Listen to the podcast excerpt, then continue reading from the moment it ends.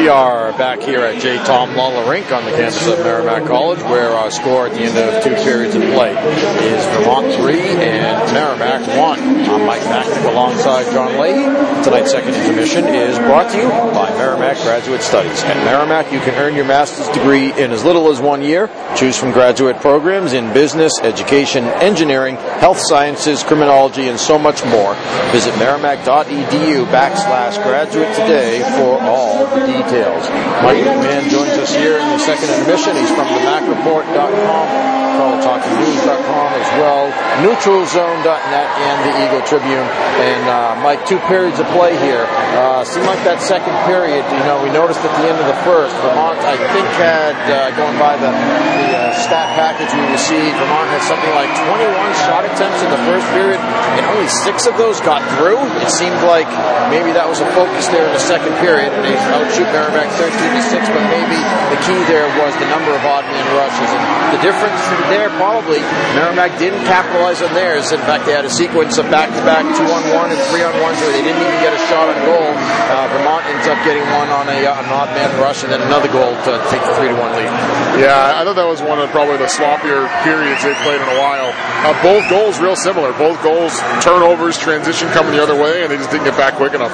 Uh, one, a guy kind of misses the puck in the neutral zone, stepping up, trying to make a play, bouncing puck, gets past ends up as a three-on-one coming back. So uh, sloppy in transition, I think, was kind of the theme there. Like I said, uh, on both ends of the ice. Transition one way, you can't get a shot on goal on an odd man rush, and then coming the other way, uh, just too slow to get back and, and allowing odd man rush rushes coming the other way. And twice it ends up in, in, in two goals in the back of your net. So we've seen them erase deficits this weekend so far, and, and they had a bigger one last night. Uh, we'll see if they can do it again, but not a hole you want to be in after two periods they had a lot of energy in the game last night. Both teams did, I thought. I thought that was the case again in the first period, but then with the way that second period was going, you could see the second half of that period, Vermont had all the energy, Merrimack had none of it. Yeah, I, I think part of that happens when you have the goals scored the way that they do, right? When, when it's a 1 1 game, or if you score a goal, that kind of ups your energy on your bench for sure. You get two quick ones scored against you. Just the way that those were scored, too, kind of off of sloppy plays, uh, that, that can deflate a bench a little bit and take some energy out of your bench. So hopefully uh, you go back to the locker room here and kind of get re-energized and, and refocused and reset uh, coming back out for the third. You had the news this week about the uh, scouting coming out, and uh, Merrimack leading all Hockey East schools with five players on the uh, on the list of uh, the draft rankings. Uh, five players, uh, tied, I think, with who? Boston College, perhaps? Or? Yeah, with BC. Yep.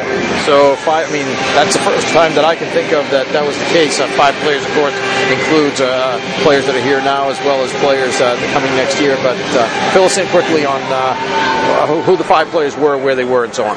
Yeah, I can't remember a year where there's been this many either. I mean, there's always been a year where two or three, uh, but, but, five is a lot. So uh, ranked up near the highest were uh, Zach Uens and Alex Jefferies. Uens, obviously, defenseman, is here now, uh, who I think is talking to a couple of guys who are NHL scouts, they, everyone said that they were that Uens was on their radar last year, but he had got hurt, uh, missed some time, and was playing juniors in Ontario, and, and scouts seemed to like him, but you he just there wasn't a, a, big enough picture there, I guess. Uh, this year, you know, you come down here and you're playing hockey. He's a 18 year old freshman playing big minutes. Uh, I mean, he's playing he's playing the minutes that a junior or senior usually plays, and playing well. Uh, so I think that that put him on a lot of teams' radar, and he's he's ranked pretty high up there too. I think he's uh, I forget exactly what number he is, but kind of projected to be in that third, fourth round mid range. Uh, really similar to Jonathan Kovacevic two or three years ago, or three, four years ago now. Same type of story. Played juniors in Ontario. Again, you know, teams probably looked at him and liked him, but you know, I had an NHL scout last or two weeks ago uh, when Merrimack had this, the game against Lowell here. Uh, said to me, you know, if we took him in the sixth or seventh round last year, we're feeling pretty good about that pick right now, especially the way he's played as a freshman in hockey. So he's going to go much higher this year, and that's what's going to happen. And Kovacevic was the same thing. So uh, he's looking to be like he's going to be somewhere in that third, maybe early fourth round range. And Alex Jefferies is is in that same category in terms of rankings. He'll be a forward that comes in here next year. Uh, he'll be an 18 year old freshman forward that is making a jump from prep hockey, like we talked about. It might it might take him some time to acclimate, but everybody loves the skill set. Uh, he's he's going to get picked. It's just going to be a matter of where. Probably again in that third, fourth round range. And then uh, Declan Carlisle was also on the list as a defenseman. I think his big freshman year offensively has, has made teams take notice. Uh, Mark Hillier, another uh, recruit, uh, another forward recruit, list, uh, kind of down in the same range as Carlisle. They're, they're both projected to be later round picks, uh, maybe six, seven round picks. And then uh, Jiri Huitema, the goaltender, was, was ranked among goaltenders, I think 26, and I think they ranked, think some scouting ranks 30th. Uh, so it's tough to project with goalies where that could be. I, I, I think 26 uh, on the center scouting list for goalies, probably a late round pick, maybe undrafted, somewhere in that neighborhood. But uh, they could end up. You know, I'd be surprised if all five guys were drafted this summer, but I, I think you could get as many as four. Uh, I think three is is pretty likely, and, and at least two are almost guaranteed. Um, are they still separating out North American versus Europe? They are, which makes it a little tougher to, to kind of project what round because you, know, you could end up with the, the, top 50 could be 40 North Americans and 10 Europeans, or vice versa. You don't really know. Uh, but but following some of the other guys that, that rank them combined, uh, which you, you, start to see a little bit more of now. Once we hit February, definitely into March and April, you'll start to see some of those publications that'll rank. Here's our top 210 rankings, you know, regardless of North America or Europe. So it'll be interesting to see how many of those five make those lists when some of those draft publications are come out. You also had uh, in your uh, work on the MAC report this week, you also had some uh, some commentary about commissioner. He's searching for a new commissioner, and uh, we know that we're getting you know closer to that point where that may happen. Um, give us your, your thoughts on where that search ranks right now, and uh, maybe if you're uh, you know inclined to do so, maybe some of the names that, that you might be hearing that are being bandied about as possible successors to Joe Bertagna. Yeah, it's been very quiet, which tells me there's something going on. uh, I know it sounded like uh, January 16th was a deadline that they wanted candidates to have resumes in, and it was all through Parker Executive Search, not through the league itself. So, uh, they, no relation with Jack Parker, I should mention. No, no, but it was the same firm that uh, RPI used to hire Dave Smith as head coach a couple years ago. They have a lot of background in college sports, and even some professional sports. Uh, and January 16th was the deadline for resumes and applications. So I would imagine at this point they're scheduling interviews if they haven't already. I also know that uh, people from Parker have reached out to certain individuals as well. Uh, so it wasn't just candidates that were that were applying to their own. They, they were reaching out to candidates they thought uh, may be interested. Uh, one of the ones that I know they reached out to was Dave Starman, who has a media background, also has obviously an extensive hockey background. So I think they're looking for someone uh, that, that has an external relations background uh, with in a college athletic department that has a lot to do with sponsorship and media. So I think they're looking for somebody that, that has a hockey background for sure, maybe at one of the hockey schools, uh, but has a background and, has experience in putting together television distribution deals or media packages and definitely corporate sponsorships, raising the league revenue and the exposure of the league from a footprint standpoint. I know are two big points of emphasis that the athletic directors all seem to agree on. It does seem like some ads want, are weighing things more heavily than others. Uh, but having a strong media background and, a, an ability to bring in more revenue from a corporate sponsorship standpoint, I think across the board is something that the league athletic directors know needs to happen.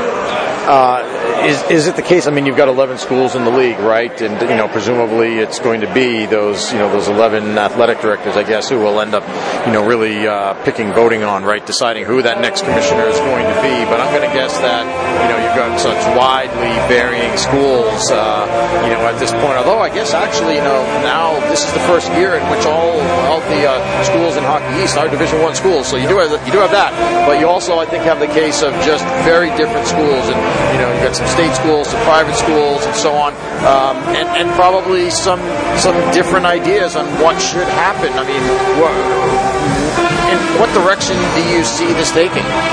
Uh, I, think it's going to be a familiar name. I, I, don't. I really don't think they're going to go outside the box. Uh, I think it's going to be someone. Once they name him, it's going to be someone that hockey's people are familiar with. Whether it's maybe maybe even not a name somebody's familiar with, but a, a, a name that's been affiliated with a school. So I, I think it's going to be someone who has familiarity with the league and kind of knows the situation that they're in. You know, I think it's going to be difficult because everyone keeps saying that oh the league needs to catch up to like the NCHC, which has been on the ice pretty dominant over the last couple of years, and I, and I would agree. Uh, but it's not really up to the commissioner. You know, that, that's kind of up to the league schools. The league schools need to put the investment into their programs, uh, whether that's in their facilities or their recruiting or whatever, to be competitive on this. The commissioner really has no control over how competitive a conference is on the ice. There's things that they can do to help, for sure, uh, whether that's a television exposure, but there's things you can do to help attract players and help get exposure for your league and for your league schools. But uh, anyone that, that, thinks that a commissioner is going to come in and suddenly Hockey East is going to have you know, six teams in the NCAA tournament, that's not how it works. I mean, that's up to the schools and, and the coaches to uh, put together what they they need to do to be competitive. Mike, thanks as always. We appreciate uh, you joining us. Uh, Tom Weller coming behind us. good to see him in, uh, as well, uh, Merrimack alum. But uh, again, uh, folks, check out his work. Keep an eye. I'm sure he'll have more in the commissioner search as well as everything else. And so certainly follow his work. He's on Twitter, Mike McMahon, CHN. Also, the College Hockey News, the MacReport.com, Eagle Tribune will have some stuff about tonight's game. And certainly NeutralZone.net. Mike, again, thanks very much. We'll talk to you again soon. Yeah, just log on to the internet, yeah, and I'll be there. Yeah, king of all media. All right, thanks, Mike. thanks. All right, our score here is Vermont 3, Merrimack 1. We'll be back with more right after this. This is Warrior Hockey.